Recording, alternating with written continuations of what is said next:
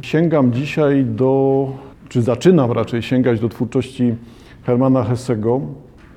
Znaczy zawsze jak mówię o książkach, mam ten sam problem, tak? Że jak mówi się o książkach, które są światowo rozpoznawalne, to czy to naprawdę działa? Czy ta rozpoznawalność to nie jest jakaś taka umowna? No bo Hermann Hesse, już tam nie mówiąc o popularności, bo to pewnie przy okazji następnego spotkania więcej powiem, poprzestajemy na razie na tym. Hermann Hesse, jeden z noblistów. Noblista, 46 rok, z urodzenia, jakby nie było Niemiec, ale Niemiec, to brzmi jak zarzut, tak? Mam na myśli to, że rozpoczyna swoją karierę krótko przed, trochę po I wojnie światowej, ale rozpoczyna ją z pozycji pacyfistycznych, co momentalnie go jakby wyklucza z tego grona pisarzy niemieckich czy Niemców po prostu, którzy jednak w latach 20., 30. zmierzają w tą stronę taką militaryzacja. No, taki model wybierają. Hesse z racji tego zaciekłego bycia przeciwnikiem wojny krótko po I wojnie światowej decyduje się na przeprowadzkę do Szwajcarii i w tym momencie żyje bardziej, chyba większość tego ważnego etapu życia spędza jako Szwajcar, a nie jako Niemiec. Chociaż nigdy się tak nie wypowiadał, tak? To nie jest tak, że się wyrzekł bycia Niemcem.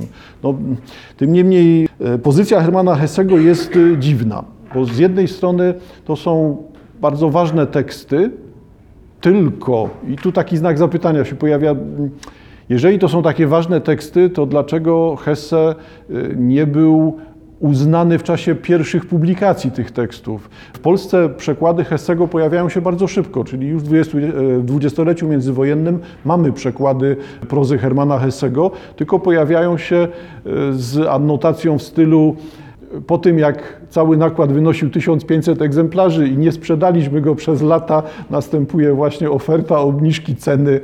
To pokazuje, że niby tłumaczony, niby doceniony, ale nie funkcjonuje rynkowo. Znaczy nie miał takiego odzewu. Dobrze umrę, lepiej sprzedam. Stara myśl popkultury, to obowiązująca popkulturze. Tutaj też troszkę będzie tak brzmiała, że jakby największą karierę Hesse robi dopiero po śmierci w wyniku bardzo często błędnych odczytań, czyli chyba największy bodziec dla jego kariery pośmiertnej, pozycji pośmiertnej Hermanna Hessego, to odczytanie jego tekstów przez Timothy Leary'ego, to jest ten autor kościoła LSD w Stanach Zjednoczonych, Timothy Leary, ten od otwierania drzwi świadomości, wędrówki wewnętrznej przy pomocy wszelkiego rodzaju substancji, jeden z tych, który najwięcej dobrego miał do powiedzenia o LSD w tamtym czasie.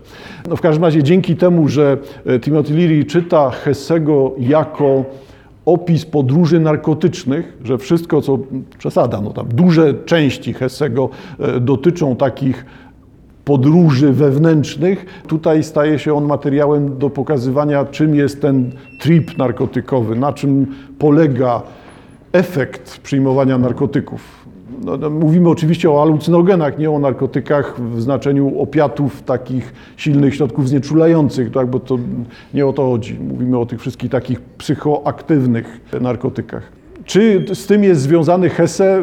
Pewnie byłby zdziwiony. No ale to pokazuje znowu, że recepcja i tekst, one się często rozmijają.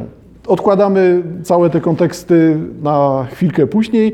Mnie interesuje inny aspekt, czyli to, co dzisiaj znowu nie działa. Już przed chwilą powiedziałem, że nie wiadomo, czy ktoś w ogóle czyta książki, mówiłem to wiele razy. Jesteśmy w takim momencie, w którym trzeba by też stwierdzić, że nie wiadomo, czy nieczytanie książek nie wynika z powszechnego zdziecinnienia ludzi. Kiedy są potrzebne książki? No, potrzebne są wtedy, kiedy ktoś szuka czegoś. No, może i szukać rozrywki, niech będzie, ale czegoś szuka. I wtedy pojawia się jakieś miejsce na książkę. Już wyższym etapem niż przyjemność byłoby to, że trzeba w tych książkach coś odnaleźć. Bardzo często ludzie odnajdują spotkania z innymi ludźmi w książkach. Tylko to jest troszkę niezręczne ze względu na to, że nie trzeba za dużo utrudniać teraz, lepiej nie komplikować za bardzo sprawy, jednak zauważyć tylko jedno, że my w książkach nie odnajdujemy kogoś, bo tam tego kogoś nie ma. Tam jest autor ukryty głęboko w tle, którego nie znamy, nie widzieliśmy i który nam bezpośrednio w niczym nie pomaga. Wobec tego nie tak. Jeszcze raz, w książkach nie odnajdujemy innych osób. W książkach odnajdujemy, waham się co pierwsze, albo odnajdujemy od razu siebie, albo odnajdujemy innego siebie. Czyli ten głos, który słychać w książce, upraszczam teraz, tak, to jest coś, co jest odpowiedzią na nasze pytania albo na nasze niezadane pytania. Czytamy książki po to, żeby spotkać coś nowego, tylko tym czymś nowym nie jest to, co rozgrywa się na zewnątrz, to, że ja zaraz pójdę na spotkanie z autorem tej książki i on mi powie, o co chodziło. Nie, tylko spotykamy w samym tekście odbicie samego siebie. Czyli, żeby coś takiego działało, jak czytanie książek po to, żeby odnajdywać samego siebie, musimy chcieć to zrobić. A problem jest taki, że takiego pragnienia nie ma. Jeżeli współcześnie miałbym mówić o, o teraźniejszości, tak? O tych ludziach, którzy teraz są, którymi teraz jesteśmy, niekoniecznie akurat w tej grupie, tak? Ale popatrzmy szerzej na społeczność, to co jest proponowane, co jest wybierane przez ludzi masowo albo w znaczącej części. I dla mnie to bycie kibicem piłkarskim i uczestniczenie w masowych marszach ku pamięci i czci, to jest coś, co jest dla części ludzi bardzo ważne. Nie wiem, czy dla połowy, dla mniejszości, dla większości, nie wiem, ale jest to jakaś widoczna, znacząca część. Wybór takiego sposobu działania, czyli ja wolę być kibicem, my tu wspólnie stoimy, te 1000 czy tam 100, ile tam ich stoi na tych trybunach i wspólnie zapowiadamy, kogo kochamy i kogo nienawidzimy. I to samo niestety przełożone na wszelkiego rodzaju imprezy masowe. Naprawdę to jest wszystko jedno, jakie. Po prostu takie, gdzie ludzie chcą masowo być, masowo w tym tłumie uczestniczyć. To pokazuje, że ci ludzie nie są zainteresowani szukaniem czegoś, co jest w głębi osoby. To są ludzie, którzy zainteresowani są budowaniem tożsamości grupy. Nie interesuje mnie to, kim jestem, bo najważniejsze jest to, że jestem elementem wielkiego zespołu, tej grupy. I dlatego nie ma samotnych kibiców. Kibice występują zawsze stadnie. I tak samo trudno zrobić manifestację jednoosobową. Więc to też jest to działanie grupowe. Jeżeli taki jest model współczesnego człowieka, to i zaczynają się pojawiać ciekawe rzeczy. Czy ciekawe wnioski. Tradycyjnie psycholodzy zwracają uwagę na to, że 10-12-latek to jest ten, który wychodzi z grupy i zaczyna myśleć o sobie. A współcześnie w ogóle tej grupy nie ma. Wszystko jedno, czy patrzymy na 10-latka, 15-latka, 20-latka, 30-latka, to okazuje się, że dalej jest to samo. Grupa. Coś się stało. Coś się stało w ciągu kilkudziesięciu lat, że ten tradycyjny model 10-, może 12-latek, to powinien być ten moment, kiedy ktoś myśli, ja nie jestem grupą, ja jestem jednostką, jestem odrębny, jestem kimś, to kim jestem, o co mi chodzi, dokąd zmierzam. To są działania dziecinne, trochę to niezręczne, niech będzie, że młodzieńcze, młodzieżowe, ale dalej mamy ten sam wiek, wszystko jedno jak go nazwać. Jeżeli nie następuje ten etap, to okazuje się, że mamy 30-latka, który jest na etapie rozwoju 12-latka. Nie nastąpiło wyodrębnienie żadne.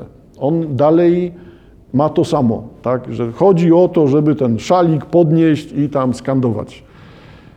I zauważcie Państwo, że to są bardzo płynne te grupy, bo one używają tych samych środków. Wszystko jedno, czy jesteś na meczu, czy na marszu, czy społecznym, czy politycznym, czy sportowym działaniu, w działaniu uczestniczysz, to okazuje się, że środki są te same, bo to są te same potrzeby. Moim zdaniem coś dziwnego, co sprawia, że Jeżeli ludzie uważają, współcześni ludzie uważają, że ważniejsze od bycia sobą, rozwoju swojego wewnętrznego jest to budowanie zależności grupowych, relacji w grupie tylko, a nie relacji wewnątrz siebie, no to jednak ten model wojskowy najbardziej tutaj pasuje. Chodzi o to, żeby inni za mnie zdecydowali. Szczęściem jest chodzić razem z całym oddziałem równym krokiem i śpiewać piosenki wszystkim znane. No, coś dziwnego się zaczyna rozgrywać. Brzmi to trochę rzeczywiście jak narzekanie, a tymczasem w tle rozgrywa się, w tle tego co powiedziałem, rozgrywa się zniknięcie pewnej części literatury. Moim zdaniem ona jest nierozpoznawalna już od bardzo, bardzo dawna, czy od bardzo dawna trafia w pustkę.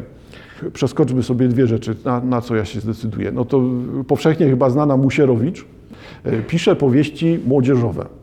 Te powieści młodzieżowe, one w dużej części to są typowe przykłady tego, co nazywamy powieścią inicjacyjną. Przez powieść inicjacyjną rozumie się zwykle przekraczanie granicy między dzieciństwem a dojrzałością. I dlatego inicjacja jest tu inicjacją z dziecka w dorosłego.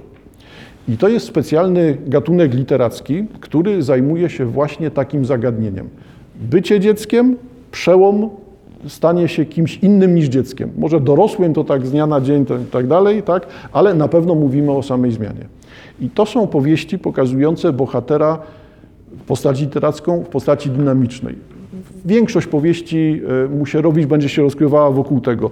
Porzucona, nastolatka, samotna, nikt jej nie lubi i nagle następuje jakiś przełom, czy ona wykonuje ten przełom, bo jednak się zmienia i stawia na swoim, zaczyna budować świat tak jak chce, czy pojawia się jakiś wątek przyjaciół, czy jakiś wątek męski i miłości, która to zmienia jej życie, ale zawsze u Musierowicz widać, że to jest tego typu zmiana. Czyli upraszczając, bo nie wszystkie powieści Musierowicz tak to jasno pokazują, będziemy mieli do czynienia właśnie z takim pomysłem powieści inicjacyjnej. Kto czyta współcześnie Musierowicz? No nie ci, dla których to jest, czyli nie wiem co, 12, 15, 20, tylko ci, którzy zaczęli ją czytać 30 lat temu. Nie ma odbiorcy, który by podejmował Musierowicz, nie ma zapotrzebowania. W takim razie nie ma zapotrzebowania na literaturę, która pomaga przekraczać granice, na literaturę inicjacyjną, bo poza tą literaturą o przekraczaniu, o wchodzeniu w dorosłość, czyli tak rozumianej inicjacji, będą jeszcze dzieła literackie dotyczące rozwoju wewnętrznego, przemiany wewnętrznej, także sam ten gatunek, który uporządkowany został przez Niemców w XIX wieku przy pomocy wszystkich tych wielokrotnie złożonych słów niemieckich, nawet nie zacytuję, odsyłam do słownika, jeżeli ktoś chce. Bildungsroman, tak, ale tam jest jeszcze masę podgatunków. I w tym momencie widać, że tak rozumiana powieść nie jest powieścią dedykowaną dla dzieci, tylko ta inicjacyjność, umownie będę wszystko umieszczał w jednym miejscu, ta inicjacyjność jest wkraczaniem na teren nieznany. I ona nie odbywa się w momencie, kiedy dziecko zaczyna rozumieć, że nie jest już dzieckiem, tylko może rozgrywać się w dowolnej chwili. Czyli ktoś do tej pory żył w taki sposób i nagle coś się łamie, pęka, zmienia, jakiś czynnik się pojawia, który wywołuje w nim zmianę. Nagle widzimy człowieka w innej roli. Nie dlatego, że go to zniszczyło, tylko dlatego, że to jest aspekt jego rozwoju. Coś zmienia się w nim wewnętrznie. W którym miejscu są trudne sytuacje? No w tym, dla kogo to jest, jeżeli ludzie nie, dla kogo jest tego typu literatura, jeżeli ludzie nie mają potrzeby odkrywania siebie, wędrówki w głąb siebie, poznawania innego w sobie, to nagle zaczyna to się wszystko rozjeżdżać. To coś, co nie istnieje. To jest to potrzebne, czy nie? No może to tłumaczy to ten dziwny status Hessego. Hesse w różny sposób, ale zawsze będzie pisał o podobnej sprawie. Na czym polega to wyjście, przejście, przekroczenie, otwarcie drzwi, zmiana? Co jest tutaj wartością w tym przekroczeniu drzwi pomiędzy jednym etapem życia a innym etapem życia? No, wygląda to tak, jakby nie pasowała ta literatura. Oczywiście, że wniosek bardzo prosty, że to jest za trudne, też jest chyba wnioskiem w jakimś sensie uzasadnionym za trudne. Zauważcie Państwo, jak to wygląda.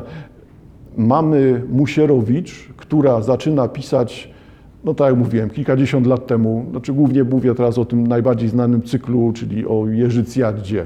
Cykl powieści dziejących się w Jeżycach, Poznań. No to zaczyna pisać kilkadziesiąt lat temu i w tym momencie grupa docelowa, którą chyba ona projektowała albo dla której po prostu to pisze, to jest ta grupa docelowa, która sięga po Pottera. Potter już jest przeszłością, ja nie znam takich badań, nie wiem, czy współcześnie Potter jest znowu czytany przez ten poziom 12-14 lat. Wygląda na to, że już nie, bo w końcu to dawno było, nikt nie będzie czytał książki, jak ma film, zaraz będzie upadało coś. Ale wracając do Pottera. Potter zdobył taką popularność, ponieważ nie jest powieścią inicjacyjną. I to jest ciekawe. Właśnie tam tego nie ma. Potter jest od początku taki sam. Czyli jak my widzimy przez Pottera, teraz już rozumiem główną postać cyklu książek, jak widzimy go w składziku pod schodami, to on w tym składziku do końca życia już pozostanie. Tam nie następuje żadna zmiana. To jest ten młody, przegrany, tak się poskładało, los taki go spotkał, sierota i on do końca to utrzymuje. Nie ma tam żadnego przekroczenia, wyjścia, zmiany. On do końca jest sierotą, bardziej nastawioną na odrzucenie, samotność. Czy teraz nie upraszczam? No teraz mówię tylko o kontekstach międzyludzkich. No to w tych kontekstach on się nie sprawdza do końca. Nawet pozwolę sobie zauważyć, że wybór kobiety nie jest jego aktywnością. Tylko jeżeli tam się pojawia już ta dziewczyna, to jest raczej z jej winy, czy jej zasługą jest to, że się pojawia, a nie jest wyborem jego. Wobec tego tam nie następuje zmiana postaci. Owszem, jest w Potterze zderzenie ze śmiercią. Albo go nie ma. Bo ja mam stale wrażenie, że w tym cyklu powieściowym wszystko rozgrywa się w tej świadomości, przecież śmierć nie ma żadnego znaczenia i tak wszyscy mamy po 5 żyć. Tam tego nie ma w tej powieści, natomiast mentalnie to tak wygląda. Nawet jak Potter już idzie umierać gdzieś tam w końcowej części i się, no tak, idzie dać się zabić temu głównemu, negatywnemu bohaterowi, no to on tam idzie tak jakby wiedział, że za chwilkę i tak zacznie od początku. Nie ma tego ciężaru śmierci. Także nawet w przypadku tej śmierci Pottera, która i tak nie zaszła, jak wiemy, nie ma niczego inicjacyjnego. Czy wobec tego, co sprawia, że 100 lat temu Hesse poświęca twórczość całą swoją, prawie całą, na zajmowanie się inicjacyjnością i co sprawia, że współcześnie ta inicjacyjność jest w pustce? Ja mam takie wrażenie przynajmniej, do nikogo nie trafię. Czy to są rzeczy trudne? Nie, to nie jest filozofia, raczej będzie sprawa samych fabuł. Czyli sięgam do takiej małej książeczki Hermann Hesse, Iris. To jest zbiór opowiadań Hessego, niestety wydanie nie jest jakieś rewelacyjne, nie ma tutaj bibliografii, można sądzić, że to są pojedyncze opowiadania publikowane pewnie w różnych miejscach, także nie jest to oryginalny wybór opowiadań Hessego, no ale same opowiadania zebrane, interesujące. Zostawiam opowiadanie tytułowe, czyli ta Iris, bo jest dłuższe. Sięgam do opowiadania krótszego o tytule W i poza. No zobaczmy. Najwyżej zdecyduję się na to, że będę troszkę, kilka fragmentów usunę, ale raczej myślę, że całość uda się Państwu pokazać. Zaczyna się jak bajka. Trzeba się nastawić na to, że to będzie taki sposób właśnie mówienia alegoryczny, troszkę przenośni się pojawi,